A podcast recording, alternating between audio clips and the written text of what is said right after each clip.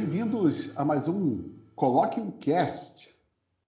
É, o Colloquium Cast é o resultado de conversas informais que tenho com meu amigo Antônio Castilho, depois transportadas de uma forma ainda mais informal para um podcast. Alguns desses temas é, ganham uma espécie de série é, porque nós não conseguimos esgotar o assunto totalmente no tempo que nós determinamos para cada episódio. E um deles é a educação, um tema caro a, a todos nós.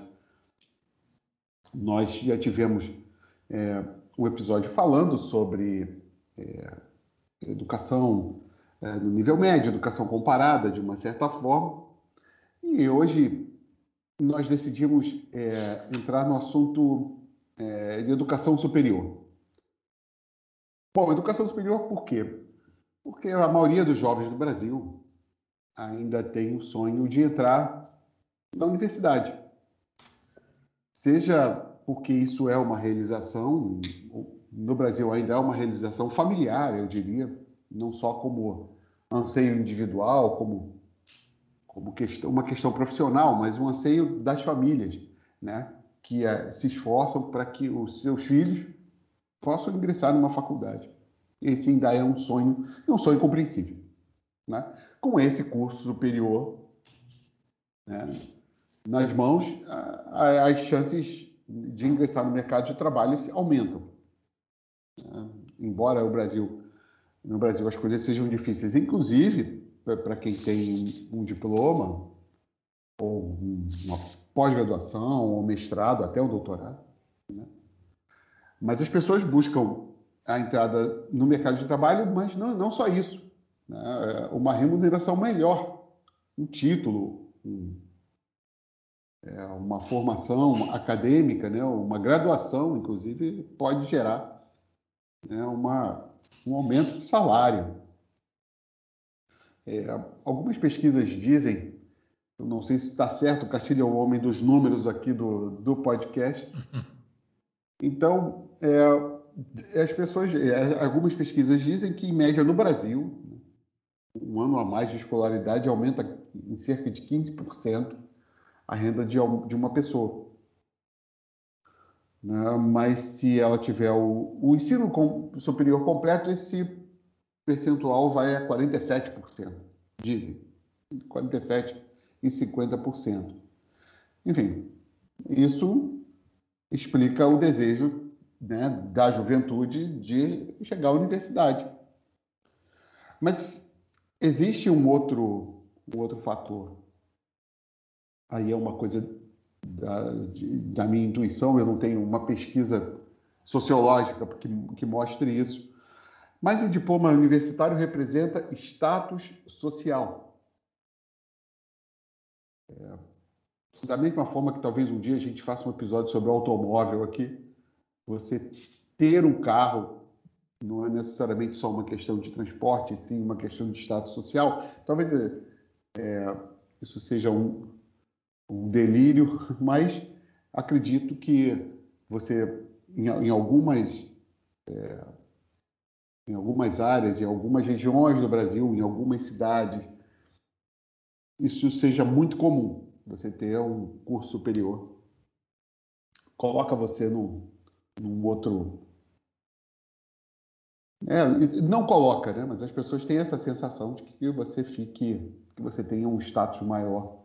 Enfim, passo a palavra para o meu amigo Antônio Castilho, que pode refletir melhor do que eu sobre esse assunto.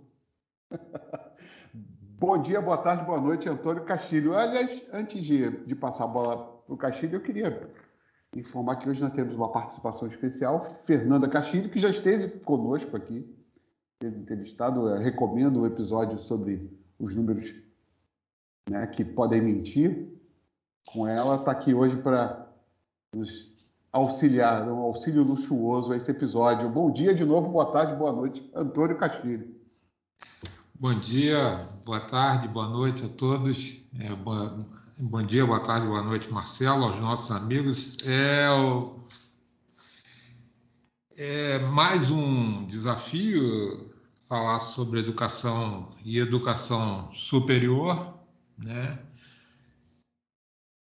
Com suas palavras muito bem colocadas, Marcelo, a respeito é, de toda a dinâmica, de todo é, sentimento envolvido na formação, como você muito bem disse, é sonho de realização de muitas famílias. Hoje, é, vendo na diagonal uma notícia de jornal, eu não me recordo em que estado aconteceu, eu vi a chamada num, numa postagem, né, numa chamada, numa manchete, é, falando de um jovem que foi aprovado no vestibular para medicina e a mãe é, é uma pessoa que trabalha com é, na, na, área de, é, é, de limpeza doméstica, né? É uma colaboradora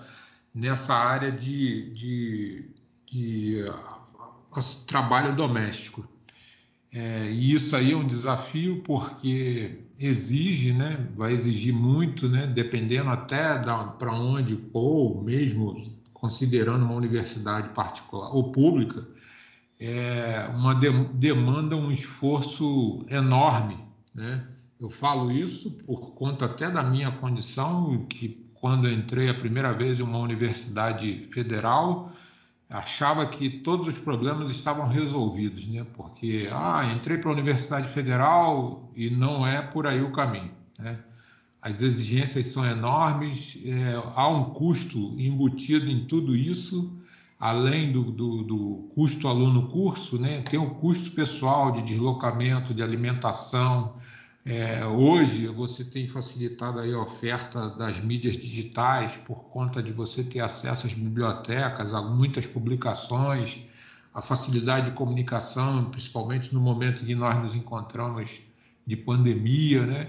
mas mesmo assim é, é um, é um dado a se considerar. E, e esse é um sonho de muitas famílias, muito bem colocado, você disse, e às vezes distorcido por acharmos que a só a, a, e, e, até com base na sua colocação em função do aumento de salário, só que, o, que só o ensino superior é suficiente para resolver essa demanda.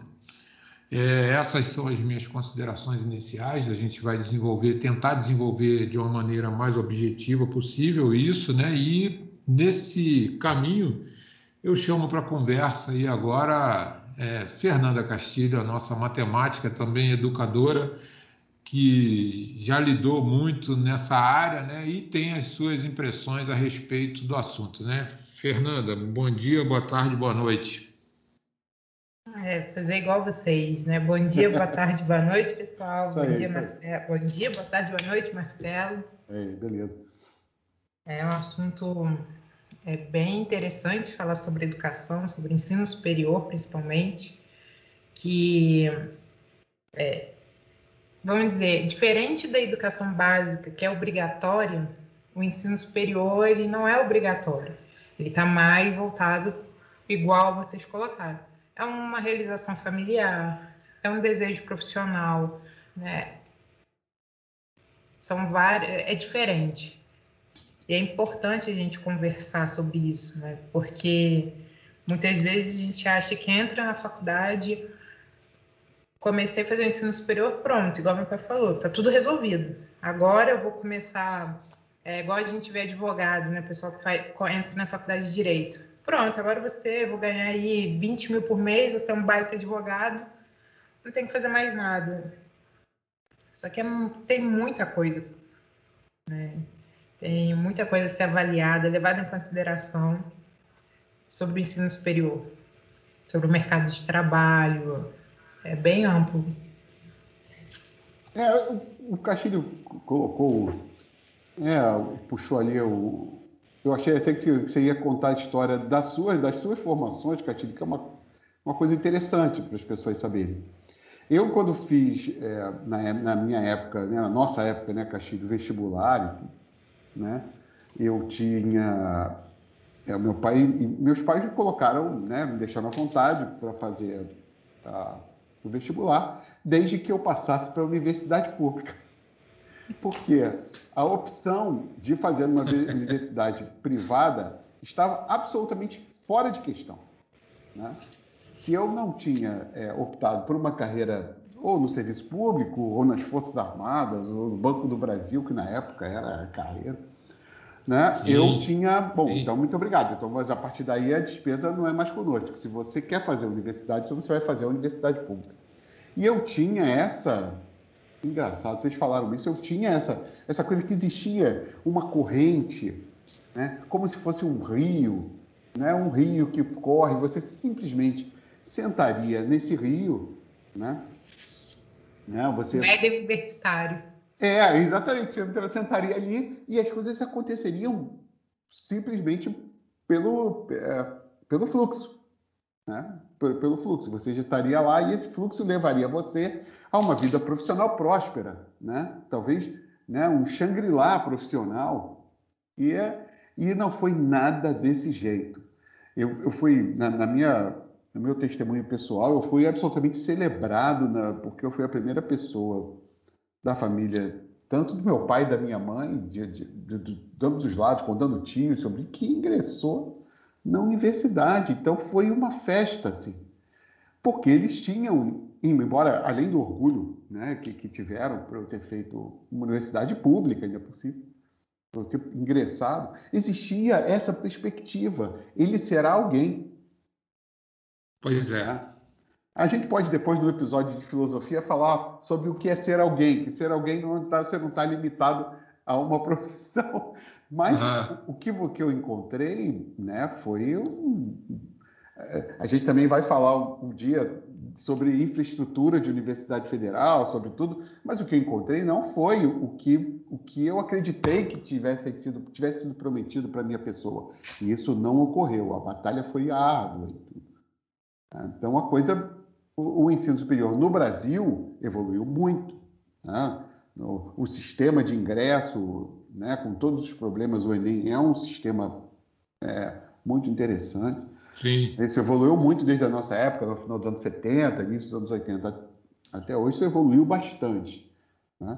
Mas ele não corresponde. Né? Existe um funil lá no final e sai todo mundo né, achando que, que, que vai sair de lá com, com o trabalho e os cursos técnicos, os cursos de nível médio, absolutamente é, é relegados, de uma certa forma, pela população. Castilho, fala aí, continua, senão eu vou pois é, é, a história da minha vida aqui para você. Não, não, mas você está certo. É, é, esse, esse lado é interessante, né? para que nós possamos é, delinear é, a questão é, da educação superior, porque, muito bem colocado por você, né? eu estava lembrando aqui, você falou da, da, da, nossa história, né? Pois é, a gente tem uma história aí, década de 80 para cá, e eu lembro né, que do lado da minha mãe eu fui o primeiro né, que conseguiu galgar o ensino superior, né? E festejado. E todo mundo assim, ah, agora o cara é o cara. Vai resolver tudo, né? É. Poxa, chegar assim, ó, esse aqui é universitário, que não sei o quê. E não era, o caminho não é bem por aí, né? A gente fica muito é, é, impactado hoje em ver né, que isso aí mudou, né, mas ainda existe é, essa sensação. A exemplo, né, a gente está num momento assim de muita polarização, polarização política em tudo, né? E aí nós falamos no, no episódio da educação é, do ensino básico, né? Principalmente é, na questão do ensino médio, aquela publicação Educação Mundo Afora, que pode ser encontrada aí né, em pesquisas na, na, na, internet, que é uma publicação do Ministério das Relações Exteriores, é, que a gente ainda não fez o upload lá para o nosso, é, nosso blog, mas é interessante né, ver a comparação, né, e você colocou com relação a essa análise comparada da, da educação em outros países, o caso, por exemplo, particular da China, um bilhão de habitantes né, ou mais. É, o, o, o jovem, tem um a exemplo do, do Enem aqui no Brasil, o jovem lá também passa por um sistema de seleção de acesso ao ensino superior. E esse jovem lá é chamado de reizinho, entre aspas, né? Por quê? Ele é a, a, a, vamos dizer assim, a galinha dos ovos de ouro de uma família. Hoje a China passa por um problema grave demográfico por conta do envelhecimento da população e esse envelhecimento está se traduzindo numa falta de mão de obra gigantesca em razão da dificuldade colocada hoje por conta do nascimento, né, ou dos novos nascimentos, né, dos nasciturnos, que foi no, nas décadas anteriores proibida com uma, uma legislação de, é, é, de planejamento familiar é, muito restrito, né, tendo que ter só um dependente por família e tudo mais, e o sistema é, previdenciário lá, vamos dizer assim, não, não, não é que exista um sistema igual ao nosso, mas lá a aposentadoria dos pais ela é conseguida através da educação dos filhos. Então, se o filho consegue se colocar bem no ensino superior, prosseguir, ganhar um salário razoavelmente bom, a família está garantida com o seu futuro. Senão, ele vai trabalhar na agricultura, nos campos agricultáveis da, da China, e a, a coisa é muito difícil. E isso daí não é o que a gente vê nas propagandas né, das grandes montadoras, né, aquele universo bonito tecnológico que nós temos aí no dia a dia, né, não é a realidade total. E aí a gente trazendo para a nossa realidade aqui, a gente vê essa questão né, é, ainda que o Marcelo colocou em relação a essa questão do endeusamento, vamos dizer assim, né?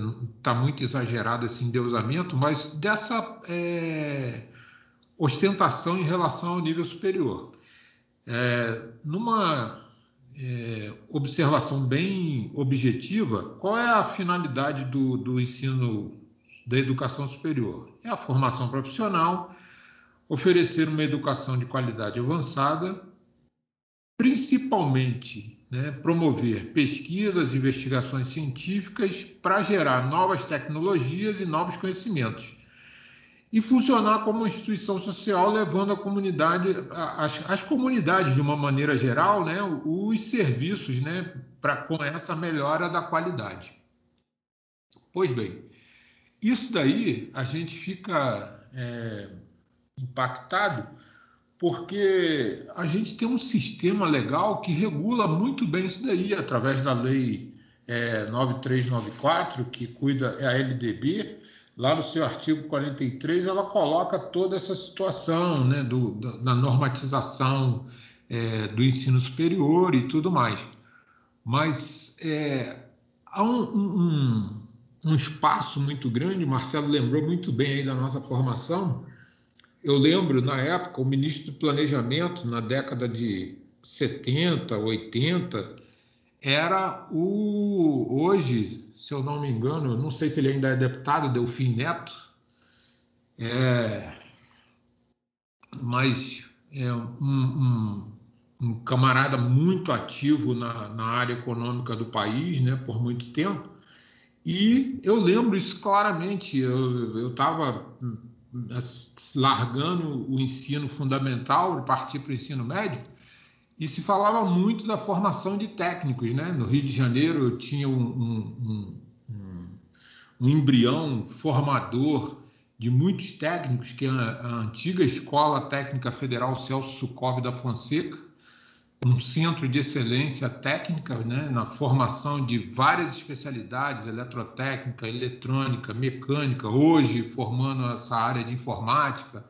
Tinha a Escola Técnica Federal de Química, ainda tem, né, que ainda existe a Escola Técnica Federal de Química, e logo depois surgiram os centros interescolares a nível estadual, porque a escola técnica era federal, e formavam os técnicos. Só que tem que esses técnicos não recebiam a remuneração tão almejada e tão é, propagandeada para o como a, a, que é propagandeada para o profissional de ensino superior, que é, ou que tem a formação superior.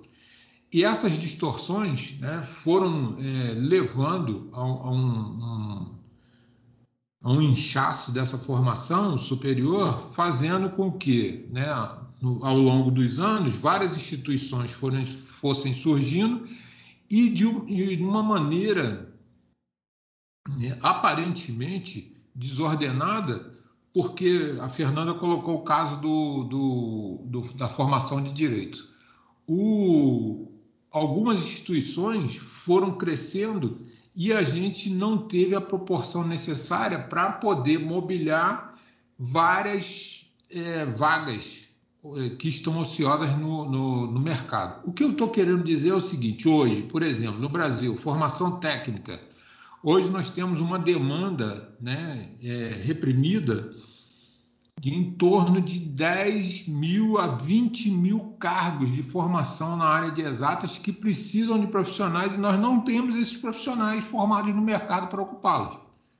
Né? E isso é muito sério porque envolve todo esse planejamento do ensino superior. Vai, Fernanda. É, Fernanda, é, eu ia te perguntar, como foi assim o seu processo de de escolha e, de entrada na, no nível superior. Foi parecido com isso aí que a gente contou? Como é que foi? Então, é, no ensino médio, eu estava super perdida, até uma crítica que eu faço, né? Eu falei, o que, que eu vou fazer? Aí um professor é, começou a, assim, eu fazendo exercício, começou a perceber que eu tinha facilidade com exatas e falou: Você vai fazer o IME. Aí eu falei: Eu fazer o IME? Eu não, né? Falei, o IME é para cabeção, eu. É, o Instituto Militar de Engenharia é um mito, né? Para quem gosta de exatas. E aí o professor começou a me dar exercícios, enfim, no final eu vi que eu tinha condições de, de fazer a prova. Mas aí eu mudei de cidade, vim para cá, para Brasília, antes eu morava no Rio. E chegou aqui o curso que eu queria não tinha. E aí, conversando com meu pai, por estudar muito com meu pai, ele conhece o meu jeito, o que eu preciso. E aí ele falou: por que você não faz matemática? Você vai ter condições, né? Eu nem falei qual era o curso que eu pretendia fazer, engenharia de telecomunicações. E aí meu pai falou: vai, você vai ter base, fazendo matemática, você vai ter base para cursar engenharia, que é um curso pesado. É, acho que eu vou. Não, não sei se eu tenho muita aptidão para o curso e fui. E foi isso. Comecei, pensei em desistir, porque no começo eu entrei e falei, pronto, já estou na universidade, acabou. Porque o bicho pega. é matéria, a professor cobra, teve até um episódio que o professor, a gente foi falar para o professor escrever mais devagar, ele falou, aqui não é ensino médio, aqui é nível superior. Então, tudo isso, né? E aí eu, depois de um tempo, quando eu decidi continuar na faculdade, eu falei, não, comecei a gostar, mas fui vendo que não é só a faculdade. Eu precisava é, buscar outras fontes. A faculdade hoje eu vejo como um caminho, uma bússola para minha busca do conhecimento, né? Foi isso. Não, é perfeito. É, a gente, quer dizer, na, na, minha época eu também fui, fui cair na real lá pelo final do curso e é para perceber que a faculdade tinha te dado um esteiozinho e tal, uma coisa mais que, que, dependia de você, quer dizer, lá dentro mesmo. Se você não quiser ler os livros, se você não quiser participar das aulas, você não é. participa. Assim, e Eu fiz minha formação superior numa universidade pública e é um negócio mais solto. Lá você é mais independente, você tem que ser é. mais autodidata. E é bem isso que você falou: se você não correr atrás, você fica. Porque o professor, ele vai ali e vai falar: ó, você vai ler o capítulo tal, e aí no dia da prova a gente conversa. E aí você fica assim: meu Deus. E por outro lado, eu vejo hoje já trabalhando, não é tão ruim ser esse estilo, assim, apesar de criticar o, essa, o jeito que o professor faz, que alguns professores lecionam, eu vejo que ajuda no trabalho, no dia a dia, né, da sua vida, porque muitas vezes você, não, você só tem aonde quer chegar. É, e aí, o que, que eu tenho que fazer? Como que eu vou chegar lá? É, vai de você, né? É, um caminho que você constrói. Entendeu? E, e aí, enfim, também isso dá um outro episódio, né? Essa geração aí de absolutamente é, conectada e digital, né? Como é que a universidade é para eles? Porque uma outra coisa que eu estava pensando é isso: quem, quem vai para a universidade hoje? É porque a universidade pública, na nossa época, era né, um, um, tipo um grau inacessível. Era um, uhum. Pô, você não tem dinheiro para pagar um curso pré-vestibular na nossa época, um curso preparatório. Você não entrava, a não ser que você fosse um gênio do, do, do colégio público, né? Do, do, ensino público, você entraria. O vestibular era muito difícil e você era preparado em cursos antes, um ano antes você entrava no curso e se preparava. Isso era inacessível para né, classe média baixa, né, isso era absolutamente inacessível. Você não, ou você não faria faculdade, ou você iria trabalhar ou conseguir um crédito educativo, que era uma ferramenta da época, financiando o seu, o seu curso até o final. Então, né, isso também houve também uma melhora nisso. O acesso ao, ao ensino superior também foi mais democratizado. Mesmo hoje, as mensalidades, embora ainda altas para os padrões do Brasil, já estão mais acessíveis. Né? Você não necessita ter um curso do outro mundo para entrar numa universidade pública. Você sendo um bom aluno no ensino, no ensino médio, numa escola pública, você tem condições de, ingressar na universidade. Então, isso também o público do ensino superior no Brasil mudou. Né? E a gente tem hoje um acesso mais democratizado, é o que eu disse. Pega aí, Castilho, o que você acha? É, é, isso, aí, isso aí é bastante interessante porque é, tem várias tem vários nuances envolvidos aí nessas falas de vocês. É, a universidade pública é um sonho, né? Porque que nem a gente já colocou no início, é a expectativa de você não ter custo, né? Pelo menos um custo com relação à, à mensalidade, né? né? E, mas não implica necessariamente na ausência geral de algum custo.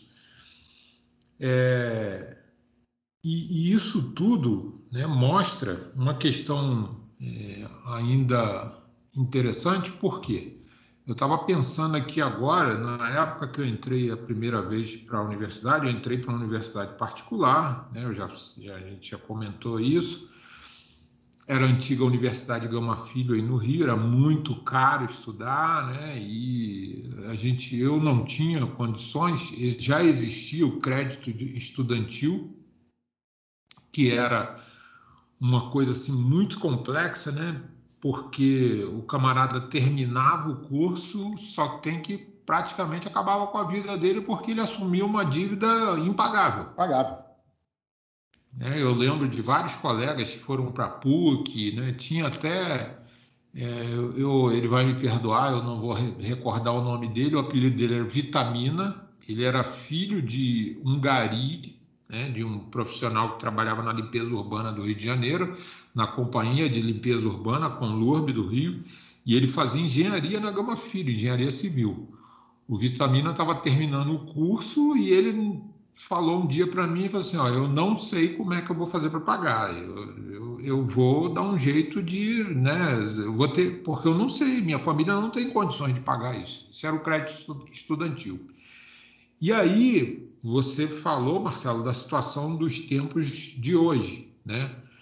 Tudo evolui, tudo evoluiu. E nos, nas últimas duas décadas, a gente teve, últimas três décadas, a gente teve assim é, transformações no plano internacional é, gigantescas, né, com a reestruturação e reorganização das economias e das relações políticas no mundo, é, vamos usar o termo globalizado, com uma série de exigências, né, que são as exigências técnicas em todas as áreas.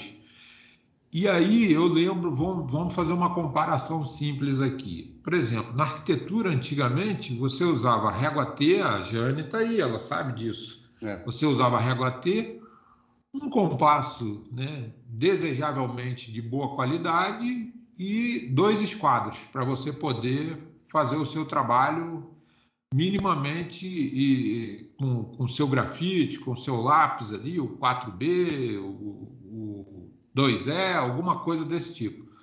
Você tinha até as lapiseiras que eram mais caras e tudo mais, e para poder fechar o trabalho você usava uma caneta nanquim, né? E tinha até aranha para melhorar o desenho, que era um, um, aparelho especial que você usava em cima da, da, da prancha, né? Para poder fazer o seu desenho em cima de uma folha de papel vegetal. Tá, beleza. Hoje você não usa isso. Você usa hoje os famosos softwares CAD aí, né? É. Que são os, a computação, o desenho auxiliado por computação.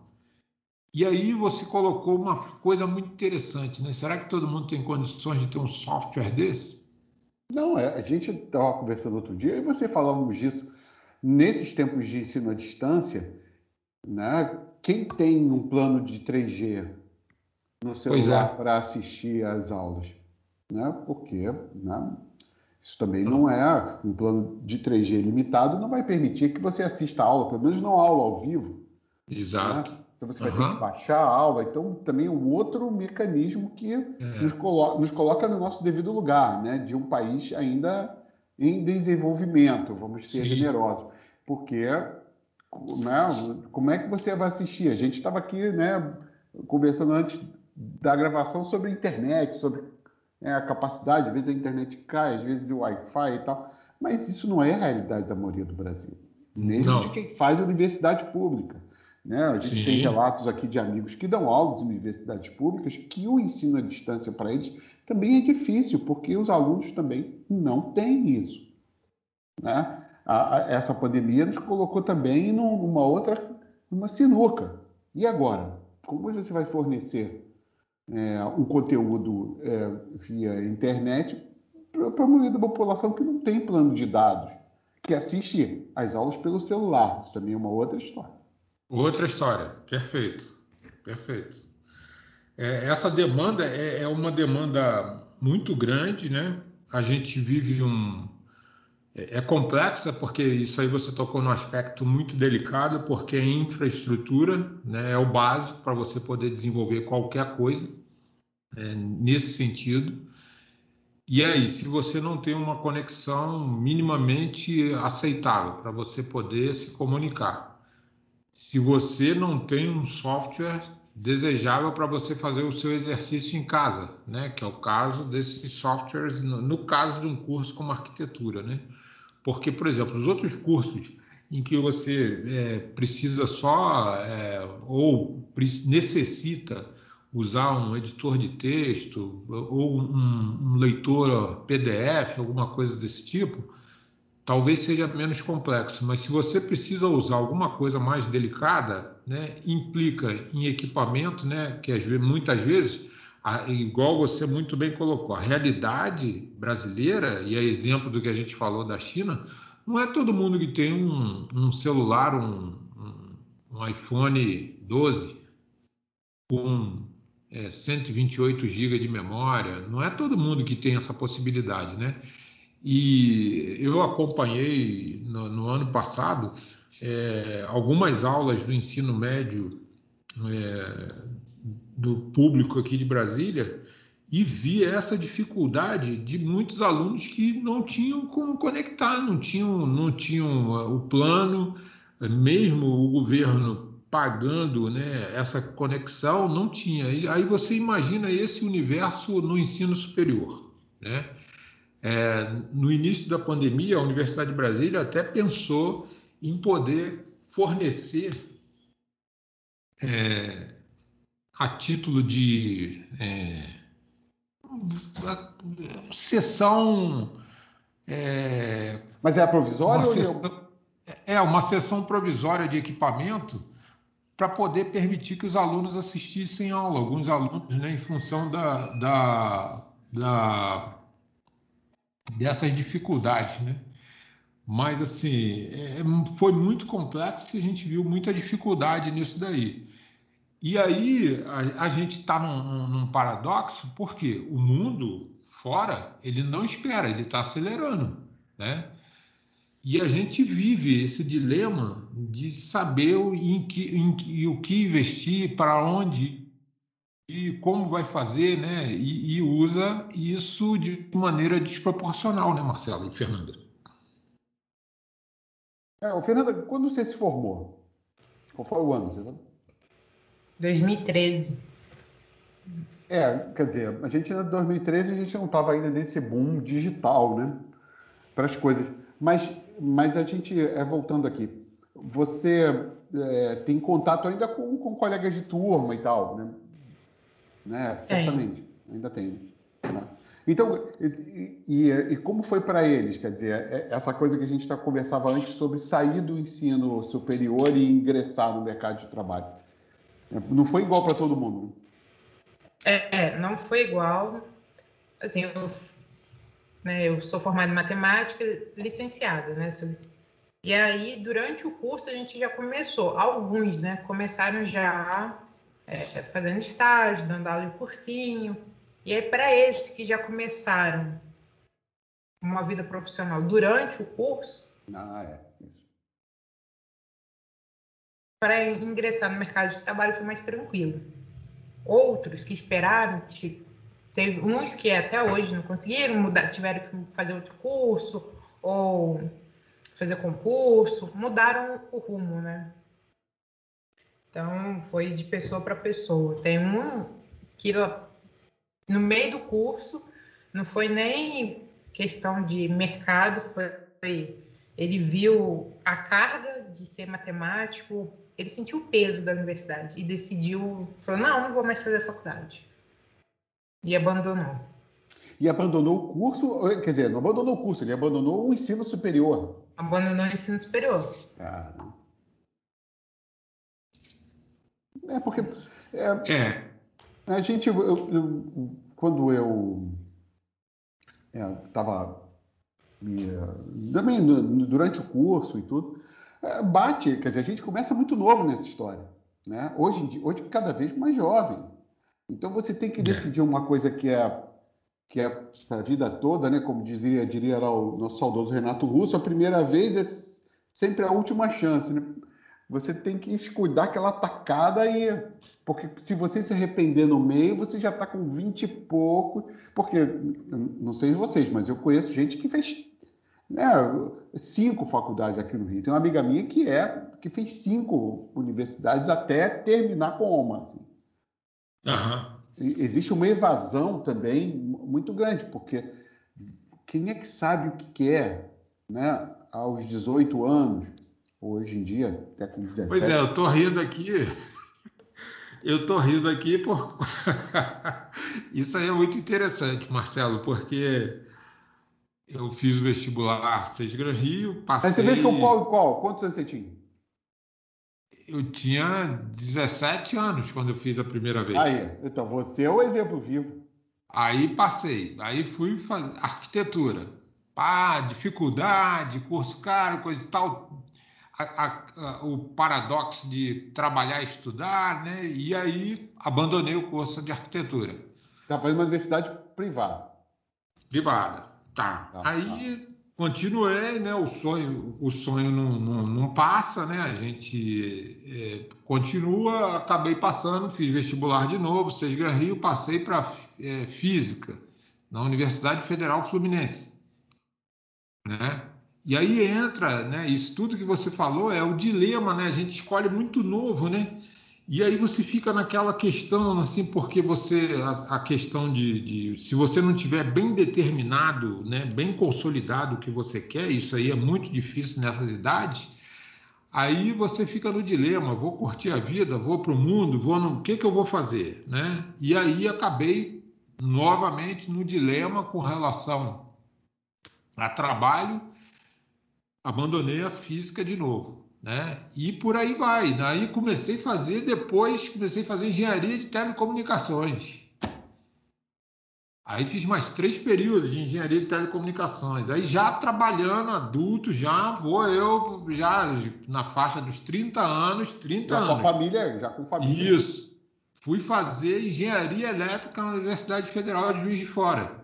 Cara. Você vê, nesse tempo todo aí, mais é, foi o básico todo, dois anos e meio, dois anos e meio de engenharia elétrica, né? Aí por conta de encargos é, profissionais, mudar de estado, essa situação toda, deixei a faculdade para lá. Então isso tudo vai impactando de uma maneira complexa. E você resgatou agora isso também. Peraí, isso, terminou, né? É. Pois é, exatamente. Você vai, a, a formação vai ficando é, quebrada, né? E, e por exemplo, aqueles que têm a felicidade de concluir, às vezes não conseguem se colocar no mercado. É, o que, que eu estou querendo dizer com isso? O Feynman, Richard Feynman, né, trabalhou no projeto Manhattan, que desenvolveu a primeira bomba atômica, a bomba atômica que foi é, que causou aquele estrago lá em Hiroshima, em Nagasaki, né? Esse projeto Manhattan foi o que desenvolveram, desenvolveu as bombas atômicas. O Feynman, que é um dos teóricos mais famosos aí da física quântica, né? Ele ficou um tempo no Brasil, mais especificamente aí no Rio de Janeiro. E ele ficou impressionado com, a, com o tipo de formação, e isso aí década de 60, né? Ele ficou impressionado com o tipo de formação porque é, ele observou uma aula dos alunos aqui no Brasil, né, no Rio, na Universidade Federal do Rio de Janeiro, e aí observou, ele ficou observando a aula. Quando terminou a aula, num determinado assunto, estava falando sobre ótica, mais espe especificamente sobre polarização, é, ele esperou terminar a aula. Quando terminou a aula, ele foi fazer um questionamento aos alunos, né, sobre aquilo que tinha acontecido. Só que tem que ele para fazer o questionamento, ele, pô, um físico muito sagaz, ele criou um problema e fez uma pergunta ao aluno. O aluno respondeu, teoricamente, tudo aquilo que ele tinha aprendido na sala de aula, gravado, mas ele não respondeu a, o que a questão que ele tinha proposto é, deveria ser respondido. E aí ele chegou à conclusão, ele disse que o, o, a maneira de aprender, de ensinar, estava errada né, do brasileiro. E isso daí impacta, né, de novo, o que eu estou falando aqui é o seguinte, que tal Fernanda passou por isso, você passou por isso, eu acompanho hoje formação de engenheiro de alto nível, eh, principalmente a pós-graduação, eu faço acompanhamento desse pessoal eh, nas Forças Armadas, e a gente vê que a realidade escolar é uma, quando você chega para aplicação na vida é outra. Isso aí impacta Poxa, e igual Fernanda falou, quando você se planeja para entrar, você não tem a mínima noção, muito ou melhor, muitos poucos têm a noção do que vai encontrar dentro do nível acadêmico. E chega lá, às vezes, é um, uma ducha gelada e o camarada toma aquele choque, por quê? É, o mundo acadêmico pressupõe que você tenha toda a, a sua formação básica, conforme o, o, o tema coloca, ensino básico, tenha ela consolidada. E muitas vezes, em função dessas deficiências do passado, você chega no ensino superior carregando todas essas lacunas e chega lá, passa por esse revés. E aí, pior ainda, quando você chega na realidade. Por quê? Os currículos, isso aí é uma análise que vem em debate desde é, diante do governo do Fernando Henrique, com, no caso do Fernando Henrique, com Paulo Renato Souza, que foi ministro da Educação, é, a análise curricular para tentar adequar ela à nossa realidade. Né? Você hoje, é, é, só nas universidades de ponta, por exemplo, vou falar no caso específico da física, você raramente entra dentro do laboratório para estudar laser. E os alunos, pouquíssimos na formação de física, tô, não estou falando nem da, do bacharel, que é interessante que ele conheça isso, do, do não, me perdoe, não bacharel, do licenciado.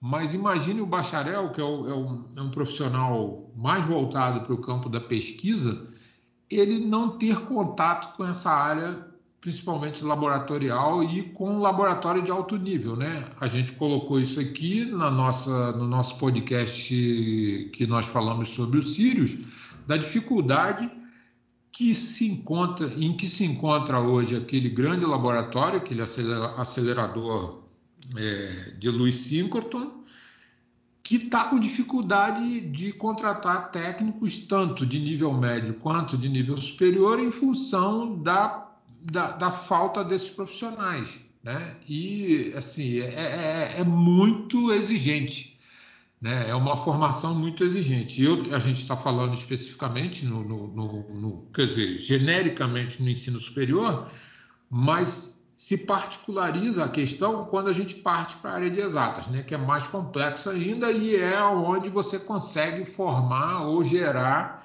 é, alguma questão de valor para você desenvolver novas tecnologias, desenvolver inovação, essa situação toda. Ô, Fernanda, é, você acha isso? Quer dizer, que seu, o, seu, o seu ensino médio e, e, o, e, o, ensino básico, o ensino, quer dizer, o fundamental, né, hoje, o ensino médio foram é, importantes para que você se adaptasse ao ensino superior?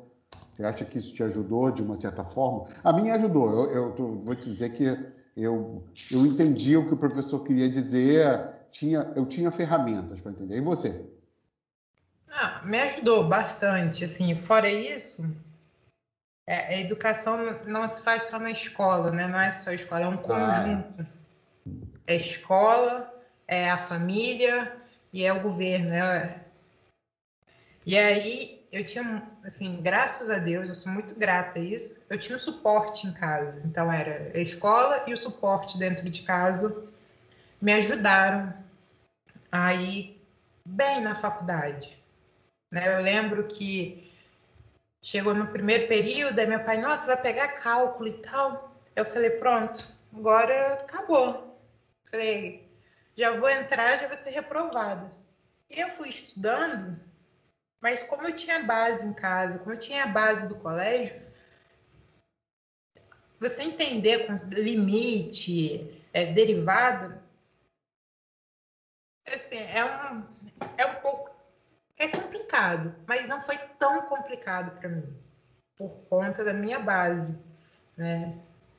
Que eu acho importante. E uma outra coisa que meu pai falou, que é essa parte de você chegar na faculdade e ir para a vida no trabalho e ver que aquilo que você viu na faculdade, você fica tentando, você fala assim, ué, mas não é isso. Aí você olha o problema e fala assim, ué, não sei nem para onde, o que, que eu vou fazer? Eu senti isso um pouco e depois que aí você vai é, se acalmando, você fala, não, peraí, eu acho que dá para encaixar aqui. Isso quando você faz esse esforço, porque quando você fica no desespero, você não consegue nem enxergar. É muito distante o que você vê na, na faculdade e o que é o dia a dia, né? É, porque eu, te dá confiança, eu acho isso. É, é isso que você falou, do apoio familiar. E com uma base boa, você tem confiança. Peraí, pô, eu sou capaz de entender esse negócio, pô vai dar para rolar. Não vou desistir isso, entendeu? Isso, isso me ajudou também na universidade. Pô, peraí, pô, eu posso fazer. Né? Isso aí parece complicado, mas dá para fazer. Então, você tendo essa base, você ganha confiança e, e essa confiança se reflete também lá no final e tudo. Tá? É, o, o Castilho, o tocou aí no negócio do, do, do, ensino. A gente pensou em fazer um outro episódio, Castilho, só falando sobre a importância do que, que é importante no ensino superior. Porque a gente e... tem uma, uma, uma coisa do Japão que o Japão quer. A última notícia que eu tive é que eles queriam extinguir as ciências humanas do currículo e ficar só com o é. tecnológico. Isso é uma outra coisa. E reduziram. E reduziram. É, reduziram, né? Reduziram. Isso é uma outra história, que a gente tem que, que é um outro capítulo para além é. do, do, do, do, ensino superior. Hoje nós ficamos aqui só nessa. É, eu estava olhando, assim. Eu estava olhando esses dados aqui, assim, a gente teve alguns avanços, né? Igual você colocou, a gente avançou, melhorou muito essa questão do acesso através, principalmente do Enem. É, você conseguiu arrumar um, é, ou, ou, organizar um delineamento com relação à formação profissional, técnica, com o Pronatec, é, uma disseminação é, dos institutos federais, né, que ajudou, não é, era só eu, eu, às vezes eu ficava assim me perguntando por que, que só no Rio, eu acho que em Pernambuco e Minas Gerais tinha essas escolas é, é, técnicas, né? E Minas tinha até é, o Centro Técnico Universitário, CTU, era muito interessante lá, né? E é, essas questões, igual você muito bem abordou, a gente pode conversar especificamente naquilo que a gente precisa, porque é, vamos minimamente entender em que peça ou em que seja importante a nossa necessidade pessoal de formação, né, ou de desejo em se formar, ou de talento e tudo mais, mas a gente tem que lembrar o seguinte: primeiro, que a gente está numa universidade que é pública, que é paga pelo dinheiro de todos, né, todos nós. E aí a gente tem visto, né, é, é, um, é, um, negócio assim muito até muito polêmico, né? A gente está evitando entrar em polêmica, mas é, alguns trabalhos de pós-graduação ou mesmo teses aí de, de, de, graduação e que você vê absurdos aí é, na, na, defendidos, né? E que não agregam diretamente nenhum conhecimento para o desenvolvimento e para a inovação do país. Né? A gente é um país muito carente ainda, que precisa crescer nesse aspecto, lutar muito, e a gente ainda está perdido nessas questões. E aí você colocou né, a questão do Japão, e vamos lembrar também mais uma dica lá do Educação Mundo Afora, que é o, o trabalho produzido lá pelo Ministério das Relações Exteriores, a questão particular do Canadá. Né? É, uma amiga minha que foi fazer um, um, intercâmbio no Canadá ficou impressionada porque ela chegou lá e ficou é, muito impressionada com a distância né, da teoria e da prática no campo da física. Ela foi atuar e ficou impressionada da, da distância, né? Porque você no banquinho escolar aprende uma, uma coisa teórica e chega lá no mundo real é tudo diferente. Esse é, é um aspecto. E no caso particular do Canadá, houve uma época em que as carreiras na área de engenharia eram muito valorizadas em termos salariais. E havia uma demanda imensa com relação aos técnicos.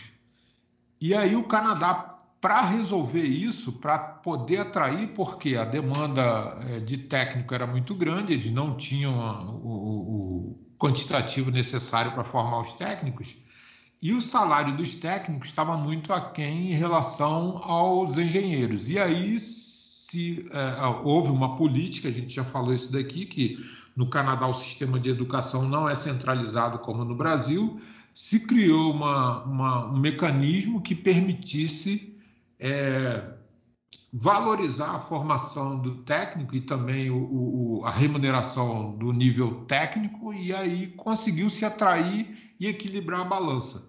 Hoje a gente vive algumas distorções no país, né? E mais ainda por conta da disseminação das instituições de ensino superior, que são avaliadas pelo ENAD, né? E, e, e, é uma questão que a gente pode conversar também no, no, próximo episódio, mas que retrata uma realidade perversa com relação à formação né? de profissionais que muitas vezes não, não têm a formação adequada por conta das deficiências de conteúdo. É, imagina é, você, o um engenheiro, é, que não saiba é, interpretar um texto é, em função da sua deficiência em formação de língua portuguesa. Né?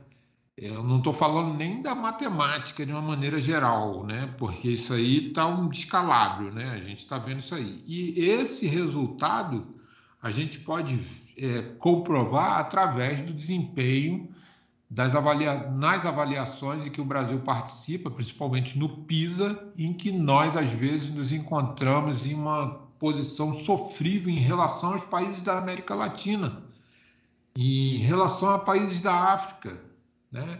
Já comentamos isso daqui, o Brasil na década de 70 ele deslanchava, estava muito à frente dos tigres asiáticos. Os tigres asiáticos, com a política séria de investimento em educação deram um salto de qualidade gigantesco. Olha aí, Singapura, olha o caso da Coreia do Sul. É, Vietnã agora também. É, Vietnã, Tailândia, esses países hoje nadam de braçada na frente do Brasil em termos de tecnologia e nós hoje passamos a ser um grande é, é, gerador de commodities e exportador de commodities. Né? Se isso no mundo alguém passar a fazer, nós vamos. A sorte é que nossas dimensões são colossais, né? são continentais. Mas é, precisamos é, ainda, precisamos ainda mudar é, é, essa condição. É, bom, como vocês né, já perceberam, o tema é infinito. A gente tem conversas para os 10 episódios. Né? Esse episódio já vamos chegando a uma hora de conversa. Eu vou deixar a sugestão para que a gente é, marque um outro episódio, daí continuemos, porque a, a conversa é, já me veio aqui um monte de outros assuntos é, em mente, então eu vou é, agradecer ao meu amigo Antônio Castilho, a participação de Fernanda, que eu espero que se torne mais frequente. Ela vai consultar sua agenda muito, é, muito cheia e, quem sabe, apareça aí mais uma vez pra, conosco ah, para conversar. E aí eu deixo aí vocês é, para fazer as suas considerações finais. Eu vou, pai? Vai lá, manda aí. Vai lá, Fernando. É, eu agradeço, assim, é um assunto que eu gosto bastante, falar sobre educação, é, é um dos assuntos que eu acho mais importantes a gente conversar, a gente trocar ideia, a gente refletir, porque é, não é só um desejo, é muito mais, é, é a, a força de trabalho do país, é, um é o desenvolvimento do país, e a gente tem que conversar, é, pensar em políticas, em estratégias de melhorar essa questão ensino superior. E agradeço o convite e com certeza estarei presente mais vezes aqui. Bom, é, obrigado Marcelo, obrigado Fernanda, obrigado a todos que tiveram a paciência de nos ouvir né, até agora e lembrando que o assunto educação é um assunto muito caro. São gerações, né, como as nossas, que passam, vão passar, igual às gerações de nossos antecessores, André Rebouças é, é, e outros engenheiros né, que é, nos antecederam, outras personalidades, outros pensadores que conseguiram trazer o Brasil até aqui e numa condição de educação de excelência, né? a gente, é, nós precisamos virar esse jogo que eu imaginava chegando agora na, na melhor idade, pudéssemos ver o nosso Brasil mais pujante, né? mas ainda carece de um caminho longo para poder chegar num, num, num, patamar de excelência. Mas não desistamos, né? porque nós temos aí o exemplo aí do, do, do do Sirius, né? temos outros exemplos aí das ilhas de excelência, do, do, das universidades é, brasileiras aí que desenvolvem vários projetos de excelência, o caso de Campinas, o caso de Viçosa, o caso de São Carlos, o caso da UFMG, o caso particular aí dos dois institutos militares, né, tanto o tecnológico da aeronáutica como o Instituto Militar de Engenharia, é, essas academias de excelência né, nos ajudam né, e nos puxam para cima, é, fazendo com que é, esse sarrafo seja elevado né, e numa busca de excelência. É, mas o assunto é desafiador, é longo, é extenso e tem muitos nuances envolvidos né, nesse contexto. Mas, de qualquer forma, eu agradeço mais uma vez a paciência de todos, agradeço ao Marcelo, à Fernanda. Boa noite a todos, boa tarde, bom dia àqueles que nos assistem. É isso. É... Obrigado a todos. Esse foi mais um episódio do Coloque um Cast. Até a próxima.